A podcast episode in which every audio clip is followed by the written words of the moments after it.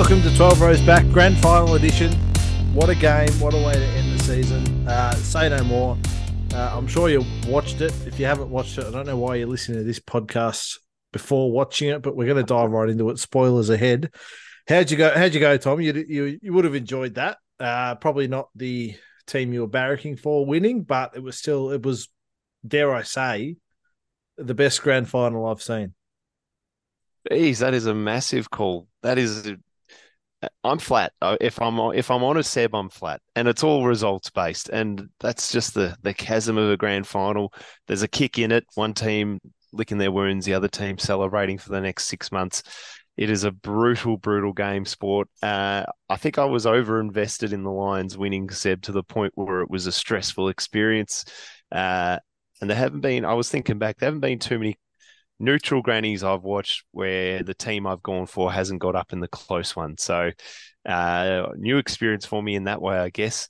Uh, I'm pre- I'm I'm reeling for the Lions. Seb. I'm I'm feeling for them. Uh, the Pies getting the chocolates on the day. Um, the whole city of Brisbane, they uh, the yeah. NRL, they've blown the biggest lead in NRL grand final history, the Broncos. So they do know how to to to lose one, don't they, Brisbane? Yeah, I think I saw a funny uh, meme. It was a bit of a Venn diagram, and it had win the grand final with five minutes to go, lose a grand final with five minutes to go, and uh, team that wears black. And Brisbane and the Broncos are stuck in the middle of that. They both, uh, you know, tasted tasted it. It was that close, then lost it. It was so far. It just you couldn't. Yeah, I feel for any Brisbane fans or listeners out there with either sport, be it AFL or the small sport NRL uh, you got a feel for them. Um, that was heartbreaking on both counts. Yeah, it was. So we're going to dive right into it. There's plenty, plenty to unpack, plenty to digest in the game. There's a few trade rumors floating around early off the top. Todd Goldstein to Essendon. That is yeah, going to happen, Tom. Might have got um, that. But we, we can get into the game. But like, firstly, before any player touched the ball in this game, I knew I, you were going to go this off the top. I was vindicated. The, here we go. We've had Kiss play, who, say what you will, it was exciting. Things were happening. Um, for anyone saying it was the biggest production of a in a grand final pre-game history, go and look up 1996 because that was huge too. Um, but we were pumped. All right, we've watched. We've had the toss. Uh, Darcy Moore's hugged his old man. We've had the national anthem, the waltzing Matildas, the this, the, like it's all happened. And here we go. All right, siren's gone. Let's bounce the ball. Drinks the famous bounce. Bang. Oh, hang on. I haven't done it right. Recall it. Recall it. Recall it. It's just got to go. Like, if you're a traditionalist, please explain to me why we need that in the game outside of using the word tradition because that's all you got and it's not enough now because it's just ruined the start to what was the best grand final of all time.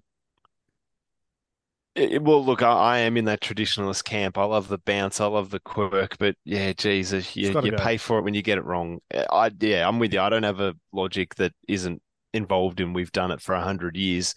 Uh, all logic says you ditch it. So, um, I mean, you can't even really do it to start a quarter because you end up with this, and it could have happened. I mean, yeah, it, just throw done, on the... I'm with you. I'm I'm with you. I might have to join you. It's done throw on the 10, 15 seconds you lose. If there are five recalled bounces, that's about 10 to 12 seconds. And in a tight game like this, that's all you need to go end to end. Like, exactly. Look, I I shouldn't. I'm gonna. You'll be like, I can't believe you've uh, you know this, but 2010 Granny Goddard takes the best mark we've ever seen. The Granny kicks the goal. Do you know it went into the center square after that, and they had to do a recall bounce. That that could have cost us. No one talks about that, Seb. So having seen that recently, because you delve into YouTube and you look at grand finals at this time of the year, uh, that that's got me over the line. The bounce is done. Yeah, I I, I think everyone's in agreement now. Anyone who used to was calling me, you know, um, sensationalist or, or knee jerk reaction for change. Well, I've been calling for it for a long time, and that just it just ruined the start you know, the, the game went on. It didn't actually detract from the game, but just throw it up and get the better decision makers out there because there were controversial decisions from go to woe in this game. And I'll preface this by saying, still think Collingwood would have won. They were the best team. But there were points in this game where if the umpires made a different decision, different ball game. Hundred percent. I mean, uh, uh, you, are we we going to go umpiring off the top? I mean, it is a, a fair talking point. It was. No, I mean, we, no, we no I, I, probably want to talk about the premiers. Um, to be fair to them, but um, sorry, the point about the bounce is is pulling out some of the better decision makers because they can't bounce, and then you get this peanut who can't bounce on the big stage. Um, so we'll talk about the decisions later. But tell me, like, well, I don't know if you want to talk about Collingwood, Tom, but they were impressive. No, I have to. They... I'm sucking it up and getting getting through this one. Pies fans, you can hear you can hear it through the mic. It's a struggle, but I'm going to do it for the for the listeners out there that are tuning in to get you know a couple of expert opinions. I'll still give mine, Seb. It might not be uh, the praise the almighty Collingwood that they're wanting, but I'll give it my best. All right. Well, we can start with Bobby Hill, as he's known, or first name Ian. So you have a go at my family, Tom. It happens all over the world here.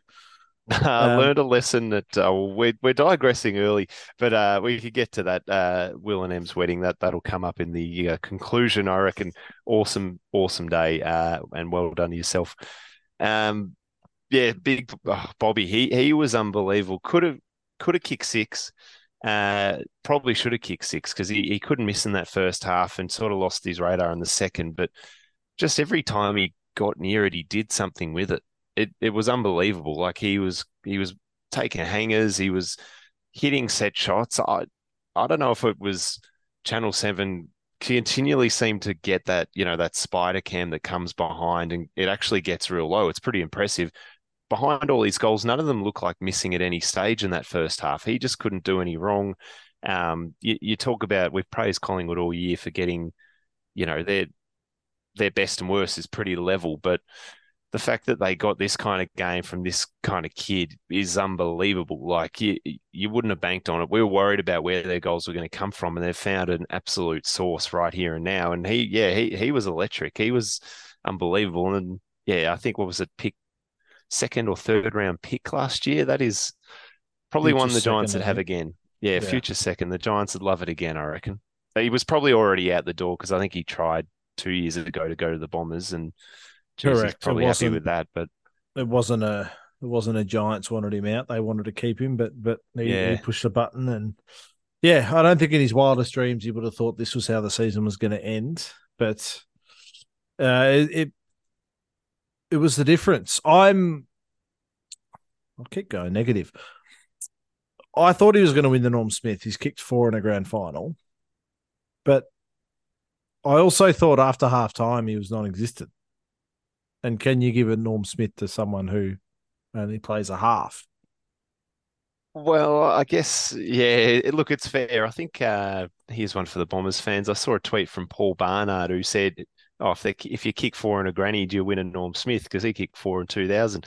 Um, well, Bayley Fritsch with... kicked six, and I've called it the softest six in a grand final ever.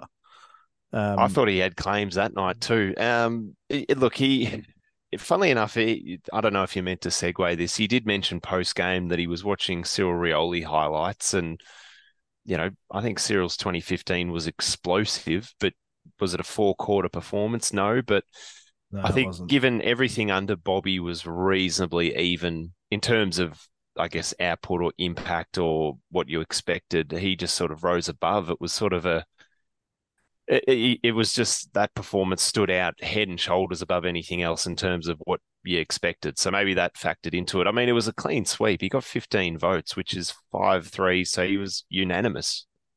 Uh, Do you know who voted on that? Oh, I couldn't tell you off the top of my head. Usually it's someone, it'd be someone in the Brisbane media, probably Luke someone Darcy, from... Eddie Betts, yep. Jude Bolton, Cyril Rioli, and Luke Shuey, current player. Oh, that's a um, strange one. just knowing Luke Darcy, Jude Bolton, Eddie Betts, and well, a little bit of Cyril Rioli, they would just pick the obvious one. They would have no alternate thinking. They would just go, "Yeah, oh, that sounds good. Yeah, yeah. Oh, he's kicked four. How good was he?" Um, they're they're they're a boring bunch. That lot. I so here's my thing. Joey Daniher's kicked one less goal in a losing effort. Had same number of kicks, same number of marks. He's had two clearances to Bobby Hill's none. Bobby Hill's had five tackles he's done. He's had more meters gained. not really mentioning him for even close to it because Brisbane lost, but he he had a hell of a game. Jack Crisp's had twenty five and two. Um, Two enormous crucial goals, goals. really. Yeah. De Goey's only had 18 touches, but the goal he kicked won them the game. Brisbane hit the True, front, and I within he 30 was- seconds, he's banged on from 50, and that was huge. And I think he was the number one rankings player too, if you like your super coach. I think he topped the top the scores. So It's another claims. vindication moment for me because I've been telling you all year he's their best player. Um, Daicos has had a had good day. 29 and one, but the softest free kick in the world to get his one. For some reason, the rules applied to him that were not applied to the rest of the ground. Save it for the umpiring segment, Seb, because I've got something. Um, and I tell you who wasn't going to get it, and that is my man Eric Hipwood because he was awful. Yeah, well, the bounce, Hipwood and uh, De Goey, you had a good day. I was thinking of you. You you just hit the mark. I don't know if you invested anything in those three, but you should have. No, Uh, you had a good one. Um, but yeah, I'm, I'm with you. I- Look, we're, we're getting into the end of the year. We're going on tangents as we move into the summer. But do you think there's a case that I know that you're talking traditional, but should the Norm Smith be, you know, Brownlow S given a later date? Let them watch a replay. Let them, because we we the voting always misses out on those little nuanced performances or those guys that did those little things and you don't see it till you watch it for the fifth time or whatever you know maybe that's the realms of the you know the teams that win they sort of notice it more but no, you know, well, you- you, can't. You don't want to take away from the moment, and you've got to give it to them on the day. I would have a different panel, so I'd have people who've seen a bit more footy in their time. Eddie Betts recently retired. Even Jude Bolton's not out of the game that long. Luke Shuey, like they're in it. They're how do you how do you put it? You know, those guys that they they know footy, they know the game inside out. They sort of watch it.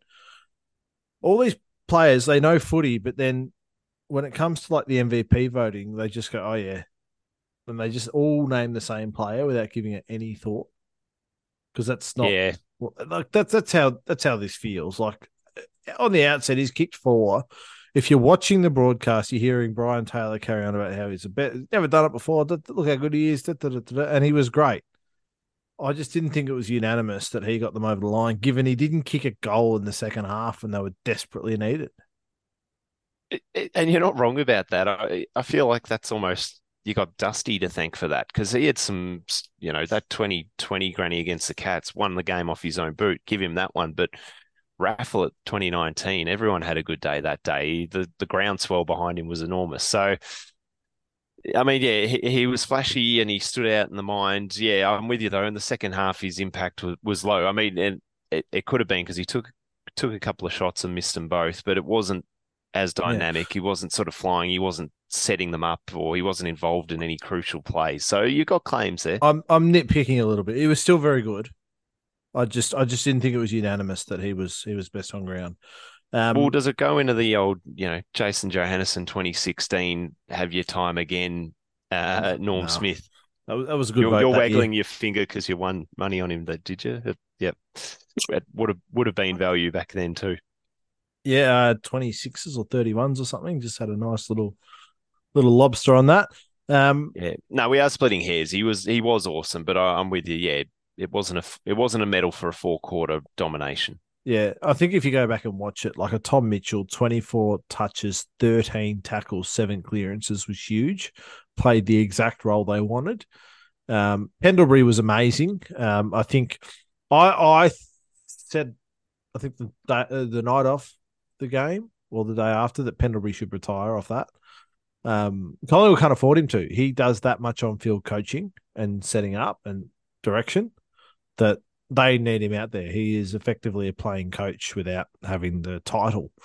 Um, so Well, it is true, but I mean, is he amazing last quarter where the jaw drops? Don't worry about that. But I was watching what is it, access all areas with Damo and Lloydie, and Damo praising him for dragging it in for a ball up at the death. Like spare me. Like I, I feel like it's when the the champions play at a champion level, it, it gets blown out of absolute everything. So he was solid to me, Pendles, but uh, uh, yeah maybe retire. Oh, he can't retire after this because he was great, and they do need him. I'm with you. So maybe one more year, but I mean, Tommy Mitchell, I'd, I'd have him ahead of Pendles in terms of impact on the game. Even Sidey to kick that goal from the depths of, he was kicking from 55 at least. Mm. Um, and that, that to me, I think was a was a spot um, where they got them the pies. Uh, we we worried about where the goals were going to come from. This this stat sort of blew me away when I saw it. So the Lions outside 50 kick three points for the day. Collingwood kick four goals, three from outside 50. Like, th- there's your ball game. Like, that's unbelievable. That is, I mean, they're almost, what, going at 50%, but, you know, to kick four goals from downtown and in a game like that, in a game where they needed to find scores elsewhere, like that, that was enormous. So, um, you know, and Sidebottom, you wouldn't have picked him to kick that. Chris, you know, he's kicked two from outside there. De Goey, we know, can do it.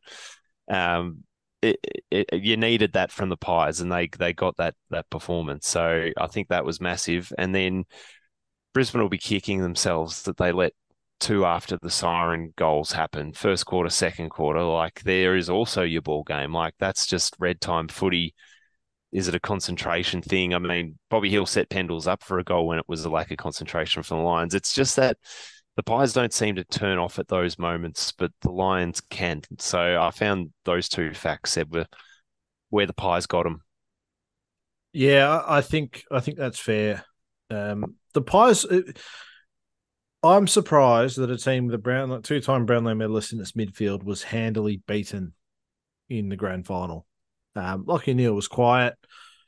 They didn't get enough out of Dunkley, and and you could maybe McCluggage came into it after quarter time. He he was yeah. You could maybe call Dunkley a wash with um with De Goey, but De Goey's kicked two huge goals. You know, Zorko's had the seventeen. They just just weren't getting their hands on the footy and, and getting enough, and and they were pretty lucky their forward line was as efficient as they were going inside. Um, yeah, I actually thought that today. Like there weren't. I mean, apart from your man Eric, there weren't too many forwards that didn't get on the board and get on the board multiple times. Like if you told me Joey, Charlie, Link, McCarthy, McCluggage are all going to kick multiple goals, you'd be like, geez, Brisbane by how much? So, um, well, they, that, yeah, that was it, their problem. You've had Daniher, Cameron, McCluggage, McCarthy, Bailey, multiple goal scorers, and then Deven Robertson's the only other goal scorer. Yeah, well, we're just... compared to the Pies, where you get goals from Pendlebury, Sidebottom, Daicos, whether it was a free or not, Crisp, De Goey, like that's where they found something Collingwood. We worried, like I said before, about where the goals would come from because, you know, Mihocek did a snap and that was about it. Frampton was a borderline negative influence on the game, uh, as in negative on the Pies winning. Um, so, yes, he did well, an okay job right. on Harris Andrews for a half, but then went missing in the second half and almost Who, cost him late. Who had a better game, Frampton or Cam Rayner? You, just so you know, Cam Rayner did play the whole game and wasn't subbed out. No, fair. Uh, oh, I wouldn't have noticed Rayner too many times. To be fair, I think he could, he might have given away a free at some stage. So he look wasn't amazing, but he's their number one draft pick. You know the the things North Melbourne are desperate to get these number one draft picks. That's what he did. who did you bit... think had a better game? Oh, Frampton because I, I, I was looking at this game and I saw I saw um, the big fella down back. What's his name? Harris Andrews. You know the big ears. Um, I saw him as a real threat to win the Norm Smith, Brian Harris, Brian Lake style. Um, just take mark after mark after mark. Collingwood bombing it in because who Collingwood got to market? You got Mason Cox. Uh, I was about to say Cameron Wood. Um, Darcy Cameron. There's a flashback. Brody Meyer checked the big like they've got no one to take these marks. It was set up for him to have a good game, and Collingwood are really patient and accurate with their ball movement. Um, side note, I had a seventy to one multi going and just needed Darcy Cameron to kick a goal, and that was home. So, oh, geez, that's an ambitious one though. Ambitious league that would have juiced it up, but least favorite player at the minute. Um, uh, yeah. So I, I thought Frampton's lack of wanting the ball was was key. So they've now got you've got um, Nathan Murphy down back who doesn't want the ball, and now you got Billy Frampton up for. So they got two players on the field who never want the ball. Um, it's quite amazing to win a game with 16 players who go the ball and two who are not interested. Um, but it was. I've got a question to put to you, Tom, and I haven't I haven't prefaced you with this, so I apologise. But is this Collingwood side one of the best modern examples of money ball we have in the AFL? we're not we're not a huge fan of the phrase "moneyball," are we, on this show? Given its baseball origins, but uh, look, I'll give it to them. The Pies. I actually think they have. They've they've just cherry picked what they've needed uh, as they've gone on. Uh, I mentioned before, Seb, I delve into the old Granny highlights on YouTube. Had a look at the 2018 Granny, uh, which still to me is up there in terms of quality. Uh, they've turned that that list over a, a sizable bit from the time that played that day. So they've been able to find pieces all over the ground to you know basically get them back to this level. Uh, and and you know they weren't too far off on that day, uh, and and find that extra because you know we, all love that team that they had there, and they made a prelim the following year. Probably stiff not to beat the uh, the Giants in that one. So uh, I'm just pulling it up here so I could just sort of walk you through who was uh, involved in that one. But yeah, they, they I'll give it to you. They, they have money bought it. They, they've just been smart. Uh, I'll throw some names at you. So these are some names that have left: uh, Langdon, Varcoe, Goldsack, Phillips, Treloar, uh, Jaidyn Stephenson, Josh Thomas, Brodie Grundy, Taylor Adams obviously didn't play. Brayden Sier, James Aish, Chris Mayne, Levi Greenwood. Like that's the majority of that 2018 side. So they, they've built this team with a real strong core and they've found all those pieces around it. Uh, you know, mix of good drafting, a mix of that uh, that special ingredient that got the cats there, the luck with the father sons, and they've just gone from there. Yeah, and that that's a big thing that doesn't seem to be getting talked about enough. They're depending on who you talk to, their so-called best player, whether he is or isn't, Nick Daicos is a father son. His brother's also there as a father son. Their captain is there as a father son. Little yeah, bit helpful. Pendlebury a priority pick as well back well, in the Pendlebury day, and Dale Thomas the same draft, and I think, I think you'll find that Dale Thomas was the priority pick. Um, yeah, I think that's true, but but so be it. They got him in a year where they had another pick right behind him, so you sort of can can go through like that. Um, every team's got it.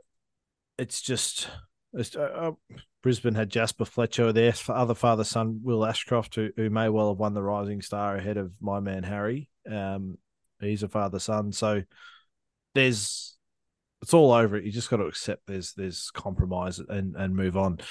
Um, but around that, they've then added Markov and Frampton. Bobby Hill comes in. They went out and paid uh, my man Dan McStay.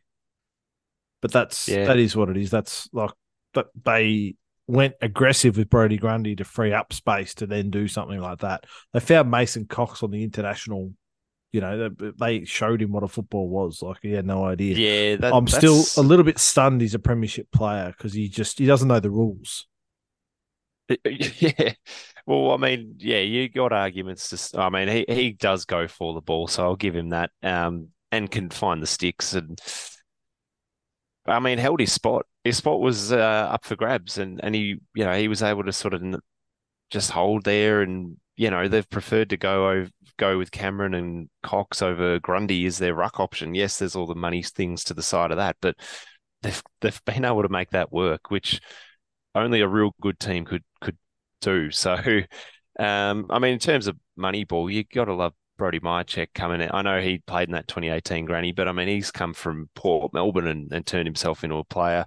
Um, yeah, like you mentioned, Markov, that he was on the chopping block and was looking for a job in Queensland. I'm pretty sure they found something there.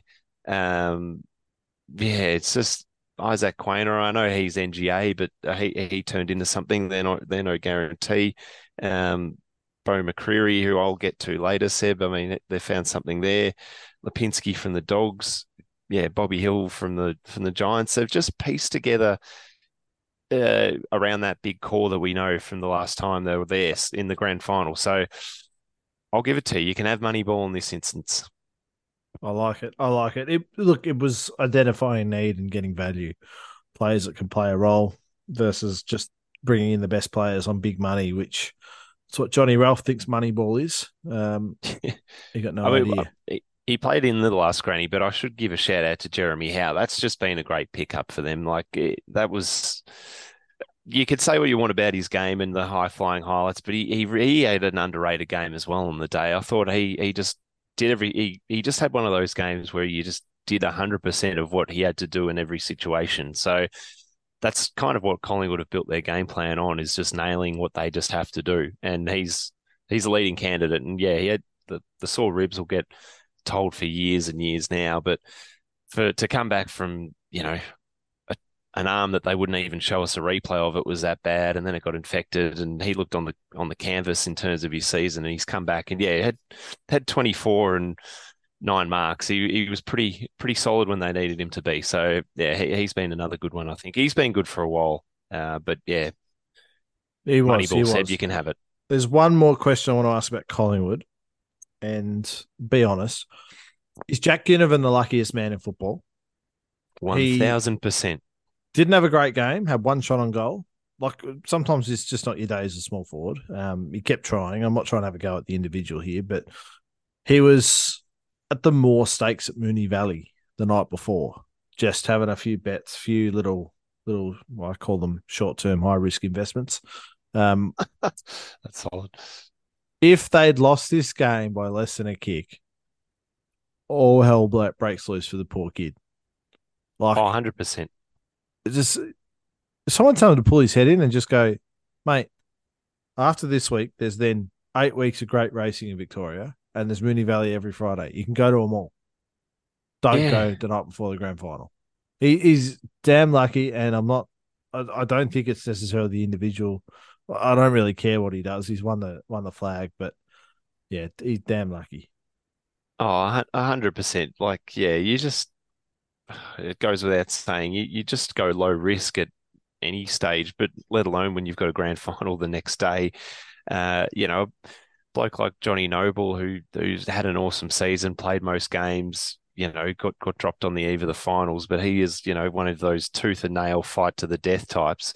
He'd be spewing that this this kid who can explode but might not can just, you know, take the P one double fives and just just sort of be a little loose. So I think he internally he'll cop a spray for that and have to wear it, but yeah, that's just one of those attitudinal ones. I think winning will paper over that, but yeah, you you just would want to reel that in. I'm with you. Uh, yeah, yeah, I yeah. Credit to him, but yeah, they I'm not saying it like you know, like a, you, you, we're sounding of age when we're saying this, like oh that damn kid. But it's before the just, grand final. Any other week, just be smart. It's just dumb. Like if it was Anzac Day, wouldn't have a problem with it. Like it was before a big game, but this is the game.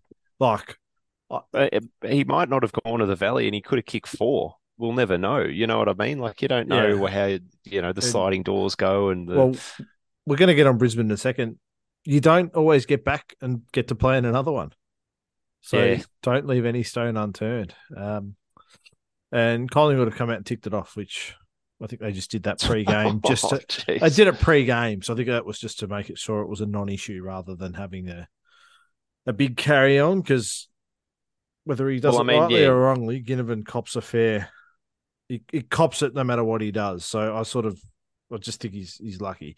Um, well, true. Do you think he would have been dropped if that was a normal season game? Like, you know, they don't obviously don't want to cop any press of dropping in the night before a grand final because that would have been enormous. But you know, uh, in season, if they I, had team rules, I don't know what the team rules are, but I don't know. I wouldn't if I was this coach because what Craig McRae's done is nothing short of amazing. Um, but he's got the players enjoying footy. Go out and play it. Play it like you're a kid. Just go and have fun. Take a game on. Take risks. Enjoy it. And part of that is if you think going to the races the night before is having no impact on your game and, and it actually it might help and relax you, then do it. Like it just depends. If their rule was, hey, everyone's in bed by ten o'clock grand final, we're going to make an exception. We're not going to pretend it's any other game. It's the biggest game of your life. So let's treat it that way. If that's what they said, then yeah, they should have done something. But oh, we'll never know. You know, all the stories will start coming out now about how good this was and how good that was. I mean, the cynic in me looks at um, the the kid who gave Nick Daicos his his medal was obviously representing the disabled community, and he was mic'd up for some reason. So Nick Daicos could look like the best individual in the world. Like, do you think that wasn't set up? Like, it's all just pandering at that point. But um, yeah, if, if I don't know how much of a real issue the coach would have it wasn't strictly breaking a team rule. Yeah, well, I guess they they are more relaxed in that sense. Like, I guess, um, and I don't know if I was reading too much into this pre-game. You know, they have vision of the rooms, and I don't, you couldn't tell what they were saying, but Craig McRae was, you know, jumper over his head, whipping it, excited, up and about. I think he, you can read between the lines that he basically told the team that he'd had a daughter that morning, which is its own amazing story. That I think that was pretty much I don't know if it was kept under wraps, but it was pretty low key, and even he got to sleep the night and then woke up and it was let's go to the hospital now and had a baby on grand final. Anyway, he's telling the boys that exciting news and getting them all G'd up and they were laughing and, and having a great time. And then you flipped over to the Lions rooms and geez, they look they just look toey and nervy and just maybe it was the camera angles at that time, maybe it was a little bit of editing that sucked me in, but you know, it sort of showed the two teams. Like it, Fags is probably, you know, he's got that fatherly aspect, and come on, boys, let's get the. We've got a job here to do. Let's get it done. Whereas, you know, maybe McRae, yeah, more of that new age. Yeah, if you can get your peak performance, I'll go with it. Let's be relaxed. I don't know. I'm probably jumping onto one moment too much, but I just was interested in that. And yeah, this Ginnivan thing sort of related, I guess. If if they're happy happy for that to happen and they come out with a win, then they won't worry about it. That's right. I um I found it interesting that Channel Seven managed to find that footage for Collingwood and the down and out footage from Brisbane. Like we we saw a snippet and they've been in there for however long. They could have had any. Yeah, I know. Any selective footage. editing. Yeah, true. Uh, true. I probably should have read less into it, but it was Still, that way. It's a great moment. One, yeah, you'll never forget. I let's flip the coin. Sliding doors. Brisbane uh, have struggled in recent years to win finals, especially away from the Gabba. Have now lost another final away from the Gabba. Uh, the curse of the G, that thing is going to be re- rearing its head next year as soon as they go and play at the MCG. Did they they leave one out there? They let it slip. Uh, yeah, I do think they let that one slip. Uh, yes, you give Collingwood all the shots they had and the inside 50s, blah, blah, blah. But I feel like Brisbane played into Collingwood's game more than Collingwood played into Brisbane's game because first half it uh, this probably slipped under the radar because of the end result, but it was a genuine high scoring shootout. Like, you know, what was it, 63 to 57? Like that, that's an enormous first half in any game this season if you go on to scoring. I mean, have a look at what the D's were doing later in the year. That that was a standard score, 63. So it, yeah, the ball was pinging around and it, it, looked like it could have been 100 each at that point. But in the second half, they just sort of, I feel like they lost their dare, the Lions. They just weren't taking it on. Yes, Collingwood obviously were marking the corridor, but they just weren't able to just get that ball movement that they love. And they were chipping it and going down the line. And, you know, they got a few out the back. You know, Charlie Cameron got involved there. And, it just they were just a bit stifled and i felt like they weren't as creative or as imaginative as they needed to be. And then you saw even you know once they go 10 points down and it's throw everything you can then they were winging it you know mccluggage keeping it in with one hand lines over the shoulder joey having a snap without going back. Like they they left their risk taking until it was too late. Um, and they played into Collingwood's hands. It turned it into a you know a bit of a an arm wrestle. Uh, it, it, just didn't play well for them. I don't know if you saw that or felt that watching it, but well, I just they were in front. The game five, felt tense. They were in front with five minutes to go. Uh, exactly, but I just I don't know. Maybe yeah, it's a slim slim margin. I'll give you that. But you, do you feel maybe apart from that second quarter burst, they never sort of exploded for an extended period. And they they had that in them.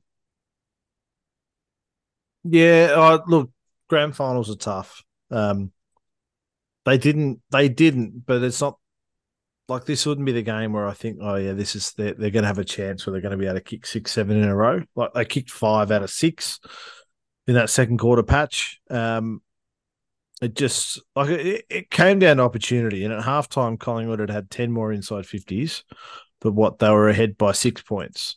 But you felt if the inside fifties evened up, Brisbane were going to be able to capitalize because they're just so so efficient.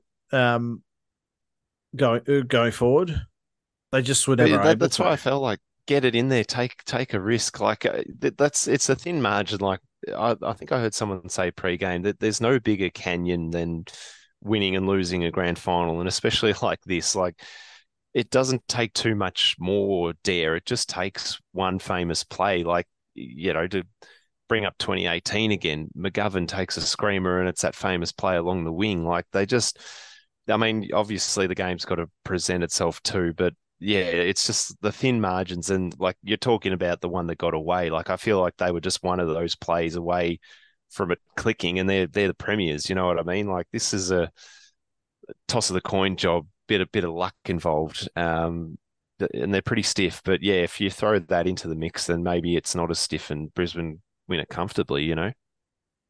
Yeah, I mean the one thing they they had five marks inside fifty for the game. Their average is thirteen point seven. Collingwood had 12, they averaged 12.8. So they just, Collingwood didn't give them what they wanted coming yeah. into their forward line. They did a good job of squeezing them. And like everyone was talking about how well Coleman was playing off the half back line. He was banging it out and then Collingwood were banging it back in. Like it was a bit of, bit of a kick to kick element at times that wasn't, you know, it wasn't well, like he was carving them up coming out the back. And, and sort of he's similar to Bobby, like explosive in that first half, but then I think he only had four after half time. So they either went to work or he the the game sort of slipped away there. But I don't want to be like harsh on Brisbane. I think they're just genuinely stiff. Like I don't know, does if that game goes for another minute or two, do they snag one more? I mean, it was that kind of game that it could have. It was literally a toss of the coin. Like that's probably what leans it towards being one of the great all time ones. It literally was such a thin line between the two sides. Um, you know, you just feel stiff that there has to be a loser out of it. Like, yeah, they, they I, I feel like they could still hold their heads high, the Lions here. Do you think, yeah, like you mentioned some stats, but you wouldn't say the Lions played badly? No, you wouldn't. It, I just, it's an opportunity slipped. And if you, if you had to do your way too early, 2024 grand finalists, is it Brisbane versus someone next year? Yeah, it's a good call. Well, I was thinking, I've sort of tuned, uh, toed and fro on. Is that the expression? I can't uh, think of it off the top of my head. Uh, anyway, um, what are you going to give me a twenty twin rematch, Collingwood St Kilda? Oh, geez, that'd be nice. No, well, you maybe oh, how did the preliminary finalists from this year go? To the Giants and Blues get up there like it was preliminary finalists from last year? Look, do you, um, I, anyway, to get to my point, I was just going to say, like, do you think the Lions are?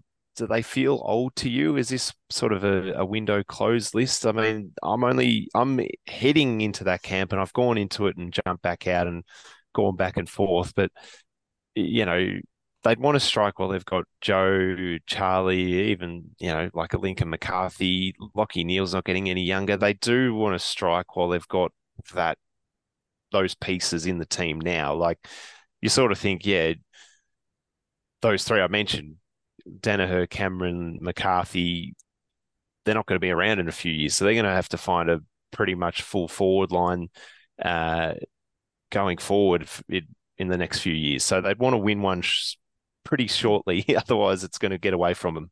That's exactly what happened. So they finished 15th in 2018. And then they fit. This is end of home and away season, right? Then they finished second, second, fourth, sixth, second, right? That's their home and away finishes. They've got, I think it's one prelim and one grand final appearance. That's their two best finishes. Uh, no, they made the 2020 prelim um, at home. Like that, that was a year that probably got away from them when they had the COVID year on their home deck. And then they made the prelim last year and got smashed by the Cats. Yeah, I, yeah, I had them had them last year. Um, uh, uh, and that's fine. Um, how, how like how long can you stay up? Geelong are the well, exception I mean, to the rule. Richmond are up for five years; they're gone. this is now five years up for Brisbane, but I don't think they're going to still be up for three, four years. You, you have to strike while the iron's hot, and they just haven't. And um, it's yeah. I mean, you got a Brownlow medalist, you got an All Australian fullback, you've got one key forward who can turn a game but looks disinterested. You've got one great small forward. You've got pieces everywhere. Father son they've got coming in are, are good players, but I just the just the law of averages and the stats the statistician in me says they can't just they're not just going to be top four, top four, top four for the next three years and be competing off in prelims. Like it's an exception to the rule when you when you do manage to do it. Uh, yeah, and, yeah. No, I'm, I'm with you because look, I'll, I'll, give you the, the the future is bright, so don't worry. Zac Bailey, McCluggage, you know Robertson, Fletcher, Coleman's pretty young. Um, Cam Rayner might, well, we're hoping turns into something. Wilmot's got some wheels. Jarrod Berry, I guess we'll get to. He's shown he can play. McInerney's not super old, so you know there's there's pieces there, but I think there's a difference as well between like a team that can constantly make the eight, but you need that cream on top of your list that can win games off their own boot or win major awards or be regularly all Australian. You got to have that to get into that top four mix. So, you know, strike while those blokes are flying, keep building the youngsters. And yeah, I'm with you, but it's just like as the, you know, we saw last year the Cats absolutely eked it out and snuck it in on the bell, and they've you know come off the cliff and had the worst season in the club's history. So um, it, it's it's a fine line for the Lions. I think yeah they're good enough to make it back next year, and I feel like you know you've mentioned the five year they have. It has been very gradual, but gotten deeper and deeper into September. So, look, next year 2024 2025 otherwise it's going to be tricky for them as is what I'm thinking. Yeah, I'm I'm I'm I'm not so much about the age. I'm just the gen like it's just takes a lot out of you, and even you in your your mid twenties, like you you then start preseason later, and it's a tougher preseason, and you're behind the eight ball a little bit. Um, it just they've let one slip and haven't necessarily played poorly, but just didn't take the chances they were given. It, exactly. Yeah, yeah. It, it's just it's such a thin line though. Like, say the Lions win, who who's winning the Norm Smith? Is Bobby winning it in a losing side? Are we seeing a rare uh, occurrence of that? Joey Daniher, I reckon.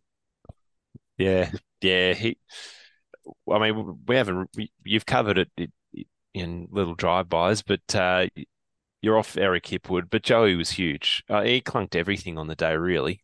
Yep, he was. He was switched on and playing a good game. Uh, Eric was not. As I pointed out, they both needed to play well for Brisbane to win. Um, Joey, Joey is fantastic. Like he was going up in the ruck, getting around the ground. It just, he, he played a good Joe Daniher game. If he had played an amazing one, like a five goaler, they win the grand final. Like that's that's the ability he's always had. Yeah, it's yeah, it's it's just still striking me that it's so harsh. I mean, I know that you could pick too much off Brisbane. Like you know, even I mean, Berry with the fifties wasn't ideal, especially the side bottom one. Like that was dumb. But if this was the NFL goal of his life at the end, you know, if this was the NFL, he'd never play for this team again. Like you'd just be gone. Like, like you know not to do it. We're in the biggest game of our life. You know not to do that we shouldn't have to tell you not to do that. You've still done it. Bye bye. No more. No more. We'll trade you. We'll get rid of you. Like that's we're that's not quite as harsh, are we? And uh, we don't have, I guess, the huge talent pool to fall back on that you could just find someone to replace him. But I think we do. I you think reckon? there's a lot of guys at state level that, given a chance, will be able to step up and, like, they're not going to match Lachie Neale, but to match the output of of um, Berry, like that's that's certainly possible. Like I think you could pluck a lot of players out of a state league who could come in and have eleven touches, few marks. You know, once they've had the the preseason and training and, and all this other stuff, like the, obviously when they come in from the mid season draft, they look a bit lost. Um, but I definitely think there's still, I think there's talent there. Um, I, I I'd be doing it just to send a message to the rest of the team a little bit, like we're better than that. Just Don't ship him off. Well, that is Why, huge. why not do something different? We don't do Well, they anything will have to- in this league. It's all a copycat league, and then we copy Geelong, and then we copy Collingwood now, and and you never catch up. You need to be the next St Kilda who's going to do it, or the next Western Bulldogs, or the next. Well, don't be the next Essendon; they're no good. Um, but you see my point. There's always the next team. You got to be the next you, the next new thing, not the next old thing. He's spoken like a coach. I like it, and yeah, I'm with you though. You, you've got to innovate. That that's that's what the the uh, creme de la creme are doing, approaching it differently. I'm with you. So yeah, it's hard to sink. You can't sink the boots into Brisbane in my eyes. I just think yeah, just one you know stray opportunities that maybe the Pies got, or you know finding that I can't even say finding that extra gear. We're talking literally about a kick the difference here uh, in terms of this game as well, because we have seen uh, other grand finals and they've they've had more momentum swings and cashing in on momentum and you know the scoreboard pressure. But I feel I don't correct me if I'm wrong. I don't know if this one got any further out than sort of two goals for the whole day. Uh, I know Brisbane had a run and got to 13. Collingwood sort of got the first two on the day, but look, it wouldn't have gone. It wouldn't have gone past 15 or three goals, say. Where So, it? No, it- the biggest lead was the Lions with 13 points. Yeah, there you go. Collingwood's So biggest lead was 12 points at the six minute mark of the first quarter. there you go. That's so insane. that that's intensity. So yeah, it's not not like yeah, uh, grannies of the past where it's the teams ridden a wave and you know the other team couldn't stop. This is as evenly matched as I reckon I've seen in a grand final before, including well probably since the well even the Swannies and Eagles back in those days they were momentum games too. You know, one team would have a great first half, the other team would fight back. It would literally be down to the last plays, but this one was just all day. It was unrelenting. It was tense. I didn't. I, I didn't feel relaxed watching it the whole day. Oh, you, that's what happens. You get in, invested and involved. It's footy's good. It brings out every sort of emotion you can imagine. Do- what- Absolutely. So now, now we should. thoughts? Well, we've got to. We can't talk about a grand final. We we sort of mentioned the umpiring off the top, but it was subpar. I don't like Yeah. sinking the boots in, but it again proved my point that we need full time umps doing this as a job. Yep. Well, full time umps, I think you need less decision makers, not more on the field. Um, I I don't understand the head high contact rule because Oh, don't I well, you get, get me started, Seb, but I, it was shockingly adjudicated last week, and it has it didn't improve. Yeah, I actually like it if you let the tackler go low and do everything they can to make the tackles go high. Like if if if they can trick you into doing it, so be it. It's at least crystal clear for the umpires where it is or isn't a free kick, and then it challenges the tacklers to get lower.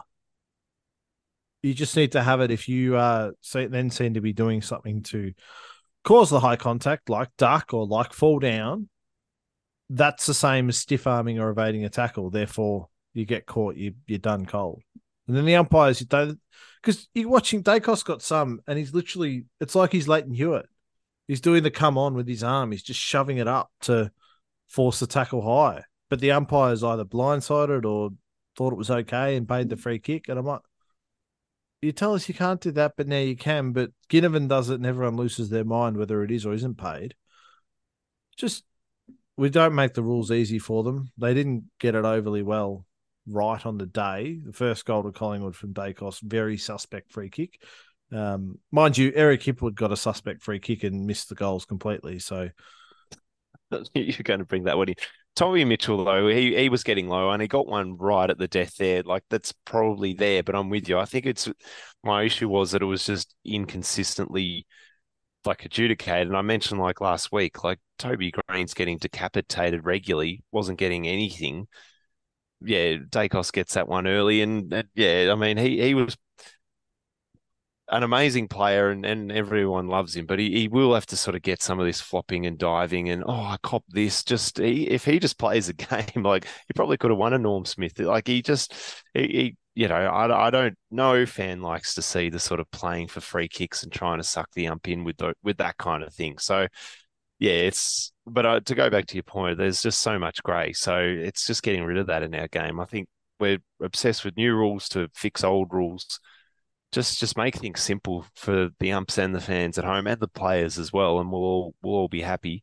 Um, the other one was the advantage rule.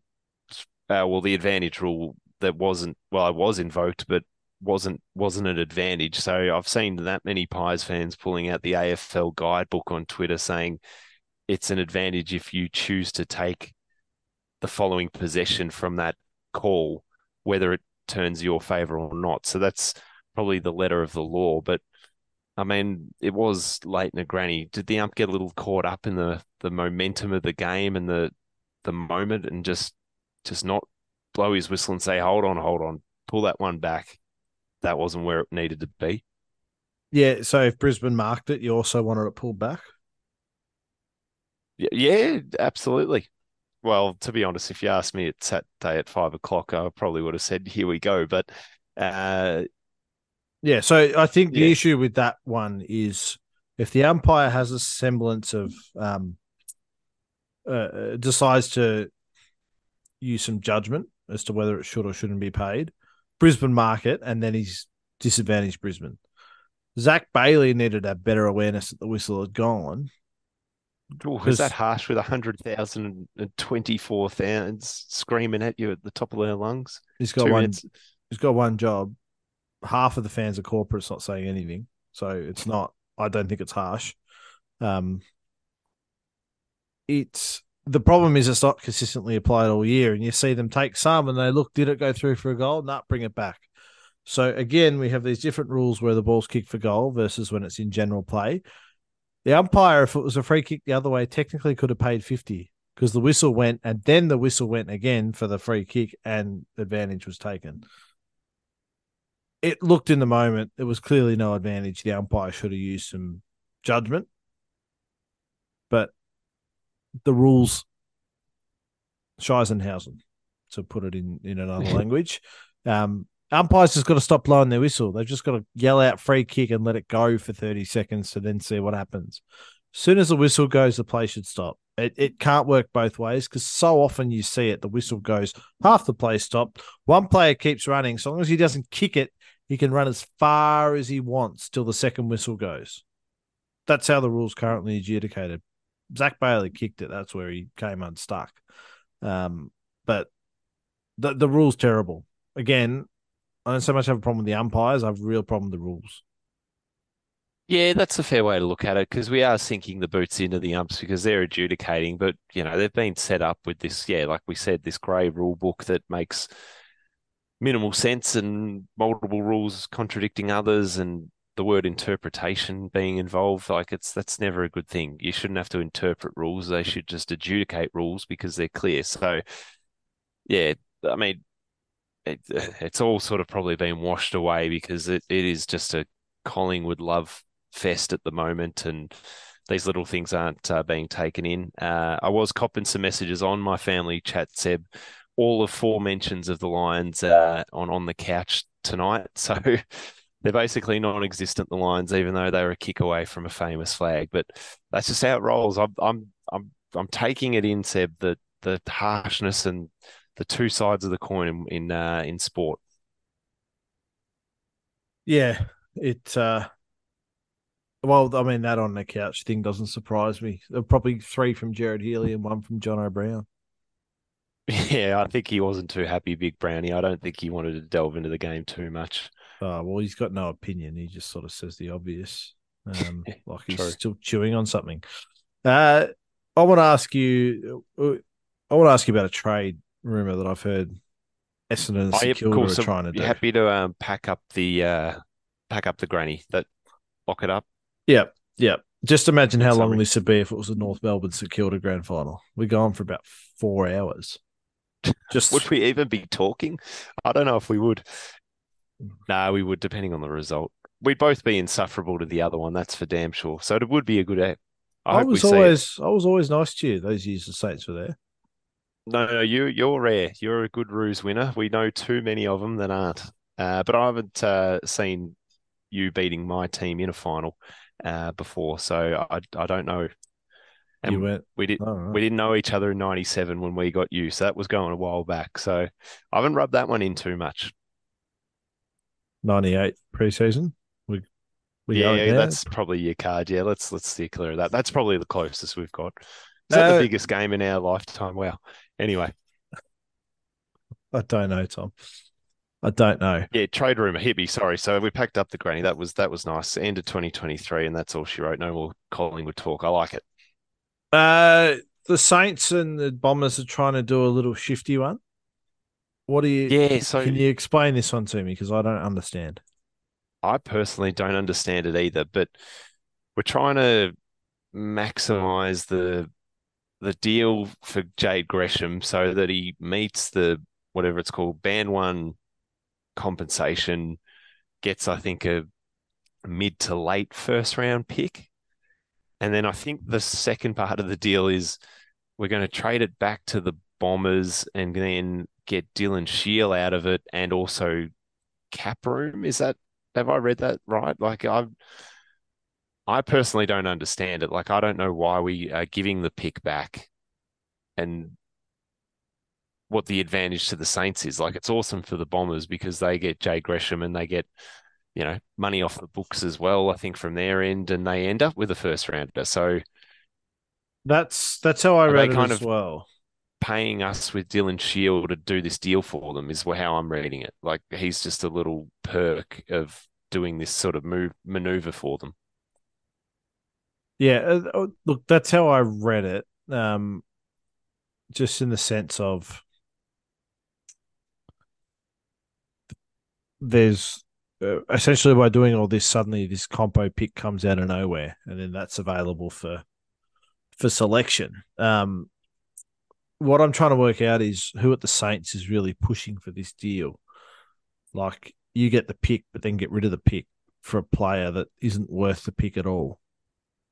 Yeah, that's why it doesn't make sense. Like I, we I don't know if the the salary component that we haven't really seen uh you know is a massive factor. Like yeah who who's getting the benefit there? Like is it the Dons getting rid of Shiel because he's a lot of you know a lot of resourcing a lot of money? But why would we pay to have someone like that on our list? He's not really a player that we need. Uh I I can't work it out. Uh it do you think it's an Essendon originating rumor or is it Uh, I just uh, it puzzled me seeing it Essendon come off like heroes in it, and that, yeah they said this is this is their time of year, trade week. Like we get up and about. Dodoro starts making some deals. They want a first round pick for Brandon Zerk Thatcher. Uh, I don't know why they're asking for that. He's not worth it. Port Adelaide don't have one this year. Like, just just think about what you're doing. Um, but we get here every trade period though. That's why he's he just cops it left, right, and center. The the dodo because he just goes sky high. And yeah, I guess he's looking at for you know getting the best price for the Bombers, but does he you know has he cost them on other deals? And you know it's not exactly translated into on field being this sort of stubborn. So you you mentioned trying something new. I mean, they need to uh, try something new. Yeah, and the reports, and it's from Johnny Ralph, so I'll give it a grain of salt. But um, Essendon are apparently 20 or 30 grand short of offering McKay 800 grand, which is the trigger for first band compensation. Now, we're probably going to match him if that happens. Why wouldn't you just pay the extra 20 or 30? Surely they can get it from somewhere. Surely. They apparently got money to burn. Everyone keeps telling me this, and it looks like they're going to try and burn it by paying Ben McKay and Todd Goldstein. That's uh, yeah. Not So sure I'd be doing that if I was the boss. That's the coach, obviously. Brad Scott pulling that pulling the trigger there. Um, but we're short key defenders, so if we if we have to, I think we're going to match him. If we're not getting that pick three, um, we'll certainly match him and see what happens. Um, but there's, I mean, there's stuff happening left, right, and center. Zac Fisher will be requesting a trade shortly. Um, obviously, Paddy Dow hasn't done it, but will almost definitely request a trade potentially to your Saints. Tom, is that one you want to see? Yeah, no, I'd be very happy with that. I think we uh, showed this year we need a bit of pace injected into our midfield, and he, he had a good back half of the year as Carlton rose up the ladder, Paddy. So probably stiff to uh, not be playing finals and probably stiff not to get a game in that prelim, given they were handing them out left, right, and centre. So he'd be a good get. Yeah, uh, the Saints have got a history of of getting guns from pick three in the draft, don't they? well, Jack Billings, he's on the trade table. If you ask his manager, I'm not sure there's too many bites there. No, I don't think there is. There is too much, but that's that's all right. If, if you have you got anything uh, else? They're just starting to try and pepper the rumors, and you've just got to sort of try and filter through the garbage at the moment. There's just there's good stuff, and then there's just genuine made up stuff.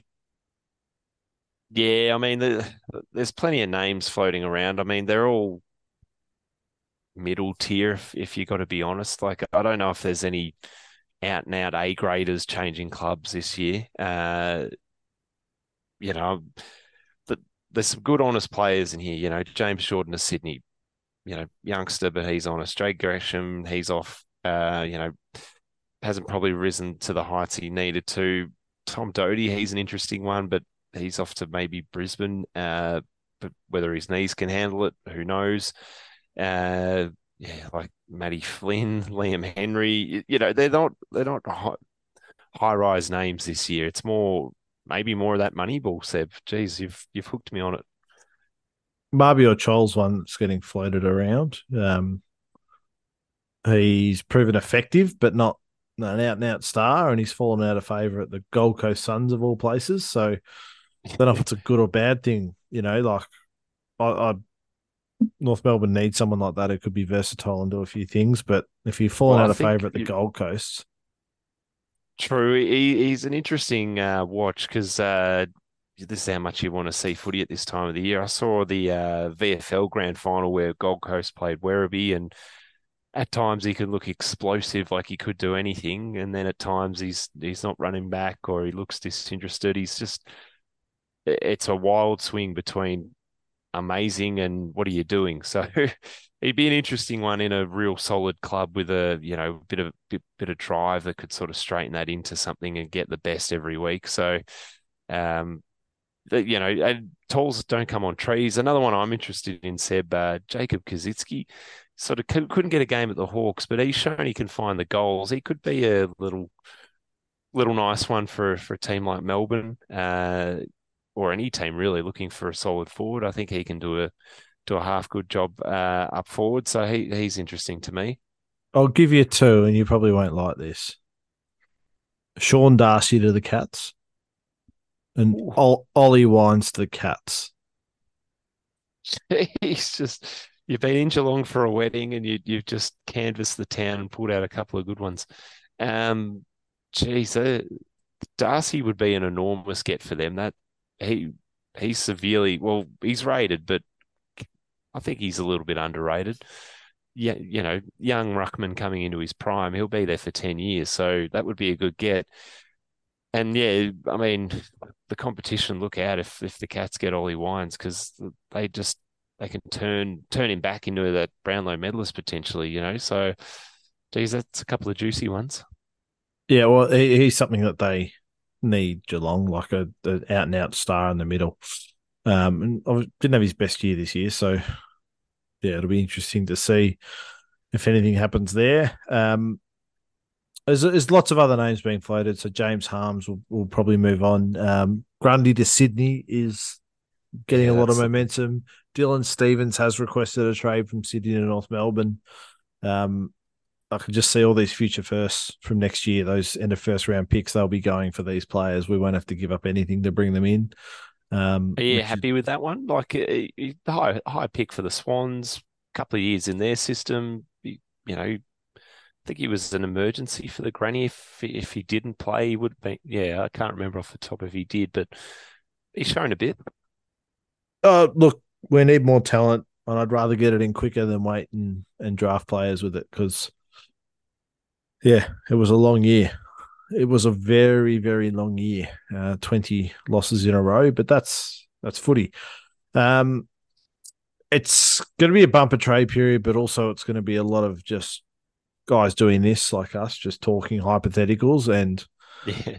How, like you, you hear Tom Morris, and then you'll hear Sam Edmund, and then you'll hear Jay Clark, and then you'll hear someone else and someone else, and they'll all talk about the same trade, and they give you the same info, and it's just boring. Like, give me, give me the left field stuff, like that Geelong stuff that pricked my ears. Like Sean Darcy supposed to re-sign with Freo. It was expected about two months ago, hasn't signed yet. Why not? Is there Yeah, something on the table? Fully, fully with you there. The the best parts of trade week are the deals that the media don't sniff, and you know, given that trade radio is eh, the best example actually of real dry, hard to listen to hypothetical stuff. Um, it's those deals that make this time tick. I'd almost, it's never going to happen, but like the media pared back and the deals to catch the average fan by surprise. You know, like I know it's a news business and it gets a lot of clicks, but yeah, I love it when those trades come through and it's like, oh, what? Ollie Wines to Geelong, you're joking. I didn't see that one coming. How good's that? You know, just that that to me is where this this period of the year peaks. But yeah, look, we, don't get it because everyone's trying to get a story and everyone wants to break that big trade. So it's competitive and we hear everything. Yeah, I, I actually think if, if there is a big trade that really gets things going, it is someone going for that pick one and Harley Reid. Um, Your boys into that, I'm, I believe. we are. I think Ben McKay's got to go for us to really go. Yep, let's let's do it. Um, because then we get Harley Reid, but potentially also another kid in the top three, which is that's how you want to do it. Um, it just how it looks. I don't see Melbourne being able to find a way to do it. Solid hand though, don't they? The D's, but probably They- if you if you've got two and three, you'll have the best hand in the business. Yeah, and well, it's the future first. Like we can, we uh, we almost need to find a team who has a father son next year, looking for some points, just pull their first out for those two, um, and, and do a deal. But it looks like that that will not stop being talked about. And well, obviously you can trade right up through till the draft if you're just swapping picks. So I don't know when the trade period ends. Whether I think we're going to assume it starts next Monday and finishes Wednesday the 18th. It finishes on a Wednesday for some reason. Um, and then we go through to the draft itself. But after that point, no players can be traded, but those pick swaps become become massive, and that's where you know Geelong cash in and just get a first rounder just because they take someone's money off the books. Well, yeah, and then you're you're looking at the the Suns with pick four, three academy kids lined up. Uh, that will not stay as the Suns pick. Uh, that that's moving places. So uh, that's the one I'm keeping my eye on. I just hope they actually get some sort of currency this year, the Suns, because I still can't believe that Jack Bowes deal got through last year. Uh, it still boggles my mind that that that happened, but it did. Uh, but now they've got another pick. It's even better. Uh, that they don't need because they've already got three kids coming through that they're going to take. So just yeah, I'd be knocking on their doorstep at this time. The Suns, I think they're they're they're primed. They're they're a, a factory for other teams, and till they prove me wrong, they're going to keep doing it. Yeah, they are a development team, aren't they? That's where Richmond got their premiership from. Um, they just keep getting pillaged, and they probably got to fix a few things before that changes. Um, These as well, to be honest. Stevie, mate. Um, yeah, that's it for me, Tom. That was a ripping grand final, best ever, hands down, best. Where do you rank it? Quickly, uh, third. Top three. Yeah, so I've got- 96, 99, and then this one. No, maybe even deeper than third. Maybe it would look. I'll say in my top ten. I I personally like the 2012 grand final. I, I think Malceski kicking that goal put it into 10 points, but it was a legit goal, one goal game to be honest. And then 2018, that was an unbelievable one as well. So uh, I've got those two up there personally. Uh, Yeah, there's been some look, rippers along the journey too. We, we I think we forget because you go back last year and Geelong belted Sydney, and you go back the year before and Melbourne belted the Dogs, even though it was close through the end of the third quarter. Um, and you just sort of, oh, they're never close. But sometimes they are, sometimes they're not. Just like footy, you know. Um, but yeah, ripping, ripping way to end the 2023 season.